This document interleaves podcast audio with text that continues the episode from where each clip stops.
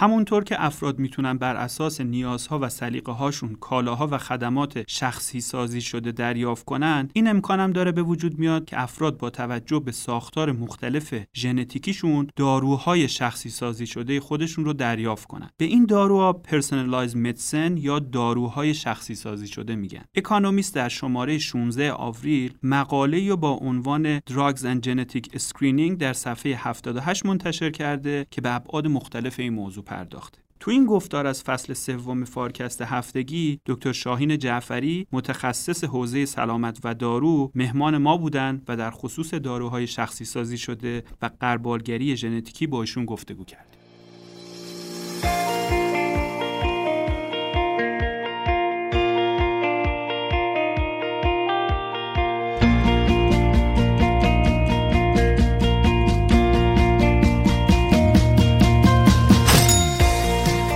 دکتر جعفری عزیز سلام. از اینکه دعوت فارکست رو قبول کردید و در این گفتگو شرکت کردید خیلی ممنونم.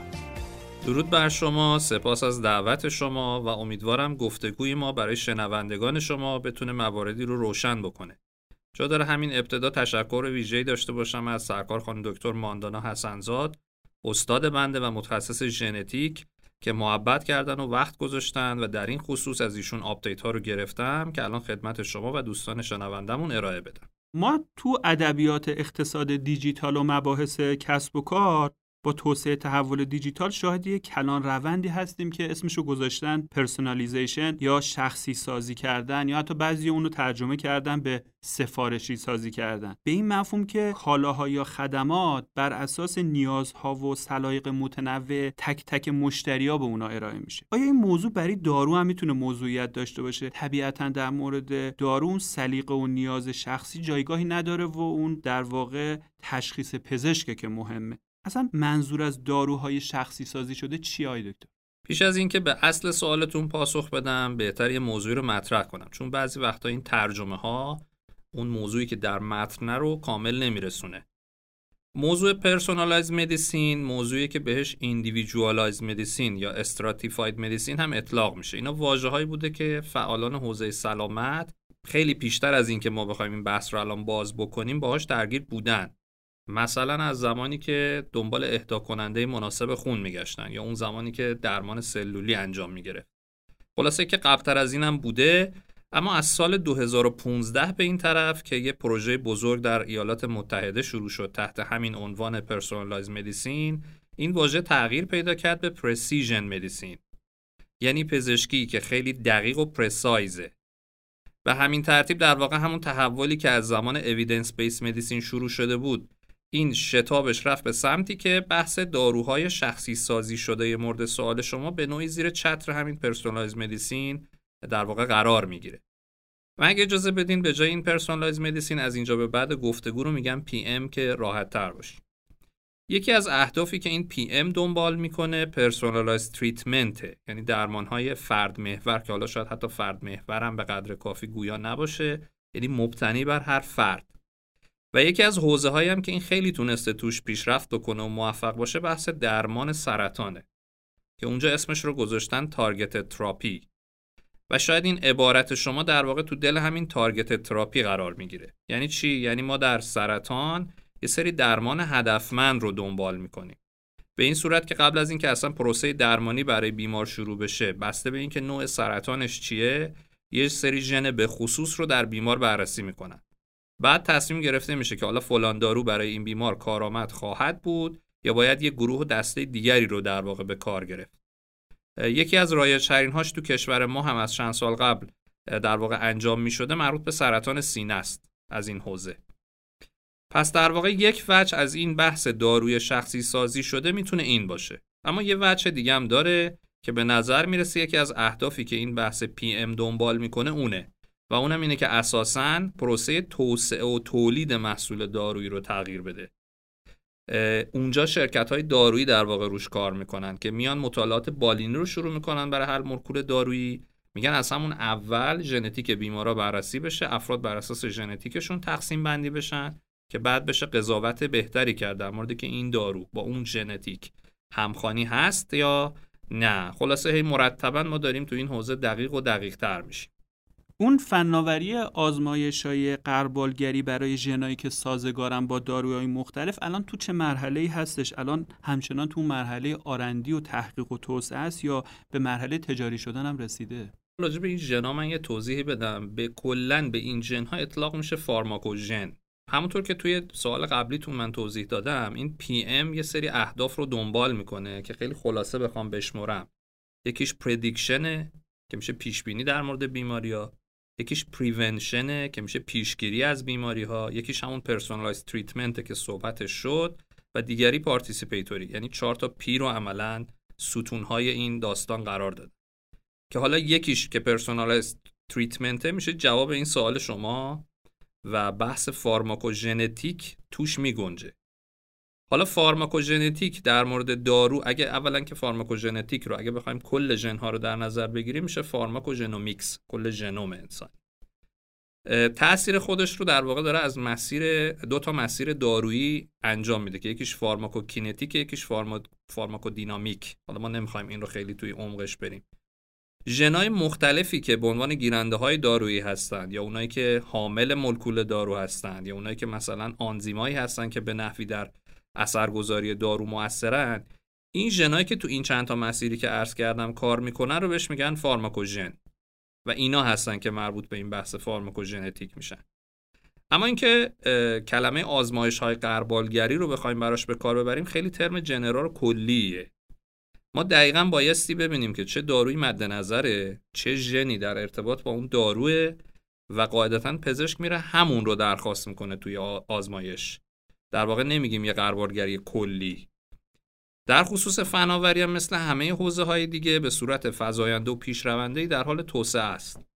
نکته مهم اینه که ضرورتی نداره ما حتما از یک تکنولوژی آنچنانی استفاده بکنیم حداقل تا امروز که بتونیم در واقع برای بررسی نقطه کوچیک که می‌خوایم یه ژن خاصی رو بررسی کنیم حتما می‌خوایم اون رو به کار بگیریم. شاید خیلی از این بررسی های ما با روش های مرسوم و رایج ژنتیکی که تو کشور ما هم در دسترسه قابل انجامه. پس در واقع جواب سوال شما اینجوری میشه که بسته به این داره که ما داریم راجع به کدوم بیماری بعد توی درمان اون بیماری کدوم دارو و بعد کدوم ژن صحبت می‌کنیم. اون وقت تصمیم می‌گیریم که حالا نیاز داریم از چه سخت افزاری استفاده بکنیم برای اینکه اینو در واقع ارزیابی بکنیم و فناوری اینطوری معنا میشه. البته کماکان این فناوری ها بیشتر هم تو بخش سخت افزاری در حال توسعه هستن که منظور از سخت افزاری ابزارهای آزمایشی مان ابزار سنجشه. شرکت های خیلی بزرگی هم تو دنیا سرمایه گذاری کردن برای توسعه دادنش به این دلیل که مثلا سعی کنند زمان رسیدن به پاسخ رو کوتاه کنن یا از این مهمتر هزینه ها رو به صورت کلی کاهش بدن. پس بله اما مهم اینه که هدف ما چی هست اساسا از اول. اشاره داشتین به کشورها و شرکت های فعال تو این زمینه. چه شرکت ها و کشورهایی تو اون آزمایش های قربالگری فارماکوژن ها پیشتاز هستن و دارن تو این زمینه مطالعه می‌کنن؟ بهتره بگیم مطالعات pharmacogenomics رو کدوم کشورها دارن انجام میدن که term general تریه برنامه های مختلفی تو کشورهای مختلف داره انجام میشه. مثلا در اروپا UPGX یکی از ایناست که یه تعدادی از کشورهای اتحادیه اروپا هم توش دخیلن. دارن ژنهای مختلفی رو در ارتباط با داروهای مختلفی بررسی می‌کنن. اینکه چطوری این ژنا رو انتخاب می‌کنن که بیان بررسی بکنن برمیگرده به اون guideline ها یا به عبارتی دستورالعمل ها و راهنماهای بالینی که معمولا توسط انجمنهای بزرگ و جهانی هر تخصصی برای درمان بیماری های مربوط به همون تخصص تدوین شده و مرتبا هم اینا بازبینی و به میشه. یا مثلا توی آمریکا به جز مؤسساتی که توی مقاله مورد اشاره شما هم اسم برده میوکلینیک که یکی از شناخته شده ترین برندهای حوزه ارائه خدمات درمانی هست که ما میوکلینیک می نویسیم ولی تلفظ درستش مایوکلینیکه. همزمان داره ضمن اینکه این موضوع اعمال میشه و به صورت جدی در دستورالعمل کاری روزمرهشونه تحقیق هم در موردش صورت می‌گیره. توی منطقه خاورمیانه قطر، عربستان، بعضی دیگه از کشورهای منطقه مطالعاتی رو شروع کردن ولی چیز مهمی که باید بهش اشاره کنیم اینه که تربیت متخصص مربوط به این کار رو هم شروع کردن. چون یکی از اون چهار تا P که اشاره کردم خوبه اینجا بگم participatory ه. چون هر روی کرده جدیدی که تو حوزه علم پزشکی میاد برای اینکه جا بیفته و اجرا بشه نیروی متخصص خودش هم نیاز داره. و یکی از کارهایی که کشورهای مختلف به طور جدی دارن دنبال می‌کنن این قسمته. که داروسازها یا افراد متخصصی که تو نظام سلامت با بحث دارو و ژنتیک در ارتباطن گروه هدفشن. چون اینا می‌تونن بعد از اینکه این آموزش های تخصصی رو دیدن در واقع کنار پزشکان قرار بگیرن و بهشون مشورت بدن. نکته جالبتر این که توی خیلی از کشورها نظام بیمه ایشون نه تنها هزینه این آزمایش ها رو داره پوشش میده بلکه هزینه اون افراد متخصص اضافه تر رو هم داره پوشش میده. این نشون میده که چقدر اهمیت موضوع بالاست که حاضرن این در واقع سیاست گذاری رو انجام بدن.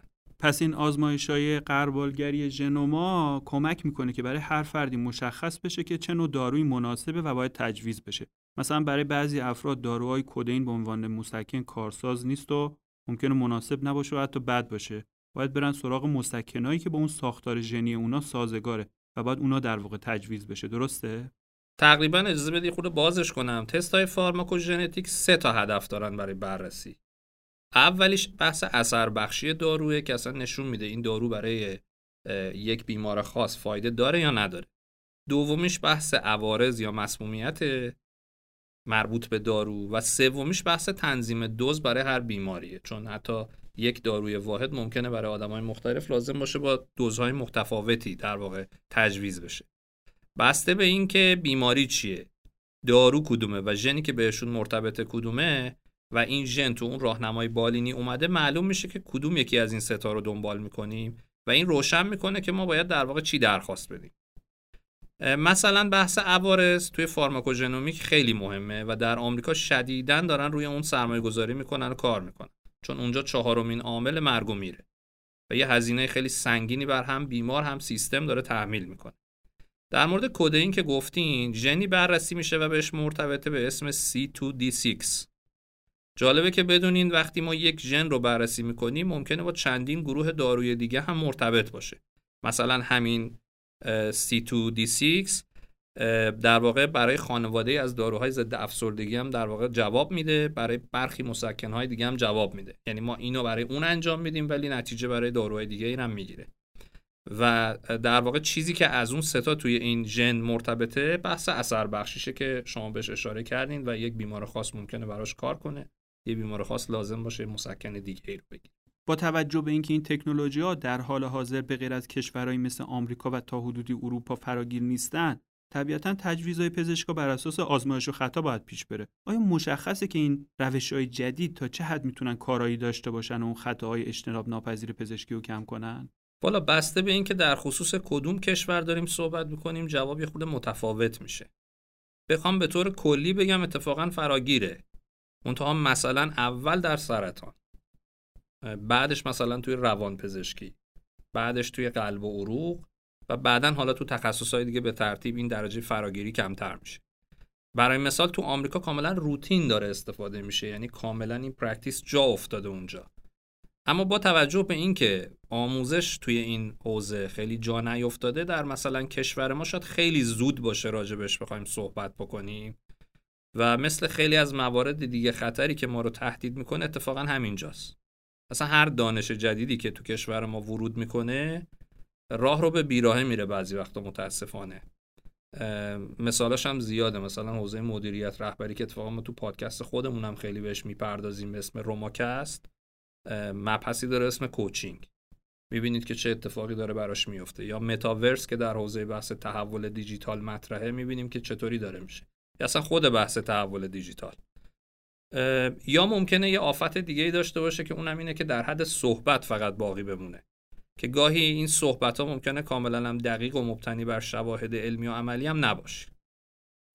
پس برگردم به بحثمون. مهم اینه که کشورها اول توی انتقال دانش مربوطه شروع کنن کار کردن. بعدش میشه به سمتش خیز برداشت.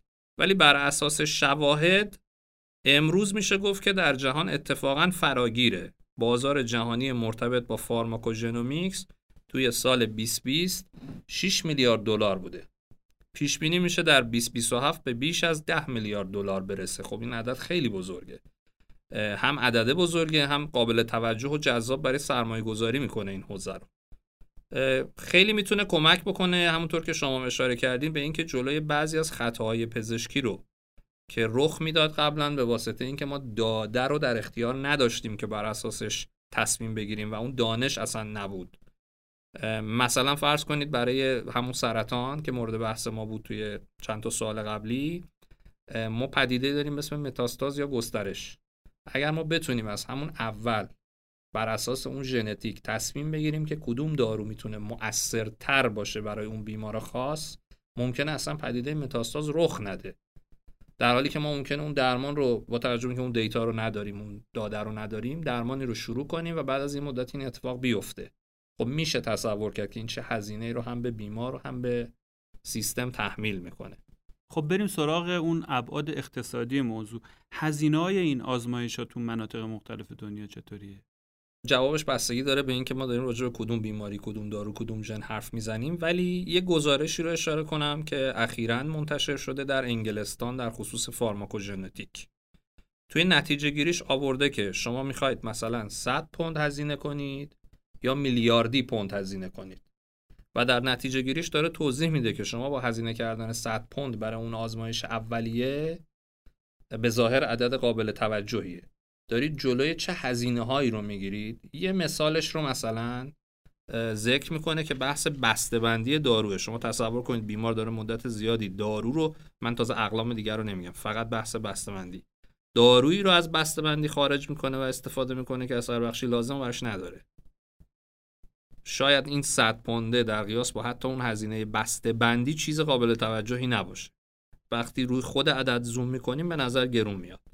بنابراین تو خیلی از کشورهای پیشرفته دنیا این اصلا جزء نظام بیمه ایشون آمده. یه چیز روتینه.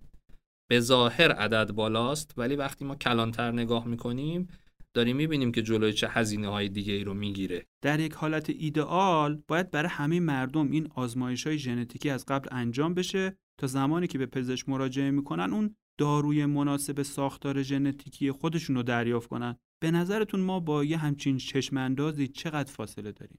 در حالت ایدئال شاید در واقع اینطور باید باشه اما یه چالش هایی وجود داره. چون اینطوری مثلا باید ژنوم کل افراد بررسی بشه با یه سری تکنیک های مرتبط خودش. و این اطلاعات خیلی مهمیه که منجر میشه اگه بهش دقت کنید به یه جور big data بماند که حالا حساسیت هایی به طور کلی از نظر سیاسی حتی روی بحث big data کشورها وجود داره از نظر تخصصی و علمی ترجمه و تفسیرش خودش یک داستانیه که الان دارن سعی می‌کنن در این حوزه از AI یا هوش مصنوعی کمک بگیرن برای ترجمه و تفسیر. اما شاید یه روزی هم برسه که هر کدوم ما این کل ژنوممون رو به صورت تعیین توالی شده در اختیارمون باشه منتها این میره توی یک سیستم نظام سلامت دیجیتال. سطوح دسترسی با رعایت اصول اخلاقی برای افراد تعریف شده. بعد ما که مراجعه می‌کنیم اون در اون سطح لازم دسترسی داره و تصمیم بهتر رو برای ما می‌گیره. شاید مثلا پیش پیش بینی کرد در کمتر از یه دهه این اتفاق در دنیا رخ میده. حالا کی تو کشور ما یه خورده زمان برتره.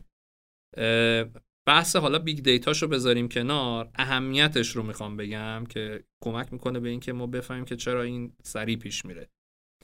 سرمایه گذاری خیلی هنگفتی از سمت شرکت های دارویی بزرگ داره انجام میشه که همین دیتا رو از شرکت هایی که کارشون انجام دادن این آزمایش هاست بخرن. مثلا توی آمریکا یک شرکتی هست به اسم 23andMe که داره این داستان ژنوم رو و گزارشش رو انجام میده. البته مقاصد دیگری مثل تبارشناسی ریشه مثلا اصالت شما به کدام نژاد برمیگرده یا چیزای این شکلی مثلا کدوم ورزش خوبه برای شما کدوم رژیم خوبه. ولی اون دیتایی که به دست میارن ژنوم آدماست و شرکت های داروی مختلف دارن با هزینه های خیلی خیلی بزرگ اینا رو می‌خرن. و شاید حتی بعدا صحبت از این هست که شرکت های دارویی خودشون بیان آفر کنن که مریضا با پول شرکت دارویی برن آزمایش ژنتیکشون رو بدن. چون اینجوری به شرکت ها کمک می‌کنه که محصول مناسب تری رو بدن به مارکت. این اسکوپیه که میشه از الان دیدش و شاید واقعا ظرف کمتر از یه دهه رخ بده کاملا. با توجه به اینکه دسترسی به این اطلاعات شخصی مهم افراد می‌تونه مورد سوء استفاده هم قرار بگیره این پیشرفت فناوری می‌تونه ابعاد اخلاقی و حقوقی هم داشته باشه درسته؟ بله صد درصد. البته چیزیه که هنوز کانسنسوس یا اجماعی روش خیلی رخ نداده ولی طبعا خیلی روش حساسن. حالا بود لگالش یا قانونیش یه بحثه بود اتیکال یا اخلاقیش یه بحث دیگه. چون به حال حوزه پزشکی بود اخلاقی هم مهمه فارغ از لگال. حالا این که جای خود ما هنوز توی حوزه تحول دیجیتال در سلامت هم هنوز اجماع کامل نیست. همین کشور خودمون که بعد از پاندمی کووید بحث مثلا بحثی مثل ویزیت مجازی مطرح شد از همون موقع این بحث بین پزشکا هم بود. و نه تنها ابعادش برای بیماران ابعادش برای پزشکان. بنابراین این چیزیه که همینجوری که داریم جلو میریم و تحول با سرعت خیلی زیادی داره اتفاق میفته اینا در عمل مواجه میشن با چیزایی که بعد تازه باید بشینن راجبش بحث کنن و اجماع کنن. بنابراین همچنان در جریانه ولی بله صد درصد بوده هم اخلاقی هم حقوقی داره. برگردیم به همون بحث اصلیمون. آیا دولت ها و شرکت های بیمه حاضر به تامین مالی اون هزینه های این آزمایش ها؟ منظورم تو ابعاد عمومی هستن. بالاخره این آزمایش ها همونطوری هم که شما اشاره کردید منافع عمومی زیادی داره حتی می‌تونه ریسک رو برای شرکت های بیمه به شدت کاهش بده. بله کاملا. مثلا اشاره هم کردم که توی آمریکا که کاملا روتینه. توی کشور ما البته هنوز همچی اتفاقی رخ نداده. توی ایالات متحده بحث بر سر اینه که نه تنها نظام بیمهشون این رو پوشش بده بلکه حتی هزینه ها رو کمک بگیرن. همونطور که عرض کردم از خود شرکت های دارویی چون در واقع یک وین وین حساب میشه یک برد برد حساب میشه. در مورد ریسک شرکت های بیمه و پایین اومدنش قطعا بدون هیچ شکی همینطوره. اساسا اصلا نظام بیمه ای بدون اینکه هزینه ها رو در نظر بگیره نمیاد پوشش چیزی رو به عهده بگیره. اینم اضافه کنم که اونا برخلاف سیاست گذاران ما شون یه تصویر بزرگتر رو در نظر می‌گیرن هم هزینه های مستقیم رو می‌بینن هم به خصوص هزینه های غیر مستقیم رو. اونا رو وارد تحلیل ها و تصمیم سازی هاشون می‌کنن. وگرنه اونا نادان نیستن که این کار رو انجام میدن و این تست های فارماکوژنتیک به اصطلاح گرون رو پوشش میدن. ما هم اولین نوابقی نیستیم به عنوان یک کشور که تو دنیا فهمیدیم وای اینا گرونه نه نظام بیمه نباید اینا رو پوشش بده و از این حرفا. آقای دکتر جعفری به عنوان آخرین سوال تو ایران سطح و گستره مطالعات و تحقیقات تو زمینه این داروهای شخصی سازی شده و اون قربالگری ژنتیکی که مرتبط با اوناست چقدره؟ در ایران هنوز اونقدر گسترده نیست. بیشتر راجبش صحبت میشه. الان با توجه به اینکه هنوز آموزشش هم خیلی جدی گرفته نشده بیشتر توی کنفرانس ها و گفتگوهای بین پزشکان و بین رشته ها داره صحبتش میشه. اونقدر گسترده نیست. اما مثلا ما توی داستان همین پاندمی کووید دیدیم که این این مقوله رو باید خیلی جدی گرفت. شما می‌بینید که و دیدید که در یک خانواده ای مثلا یک عضوی با یه سری علامت خفیف بیماری رو می‌گیره و بهبود پیدا می‌کنه یه عضو دیگه از همون خانواده کارش به آی سی می‌کشه. اینا روشن کرده که موضوع واقعا جدی است و باید بهش در واقع خیلی اهمیت داد.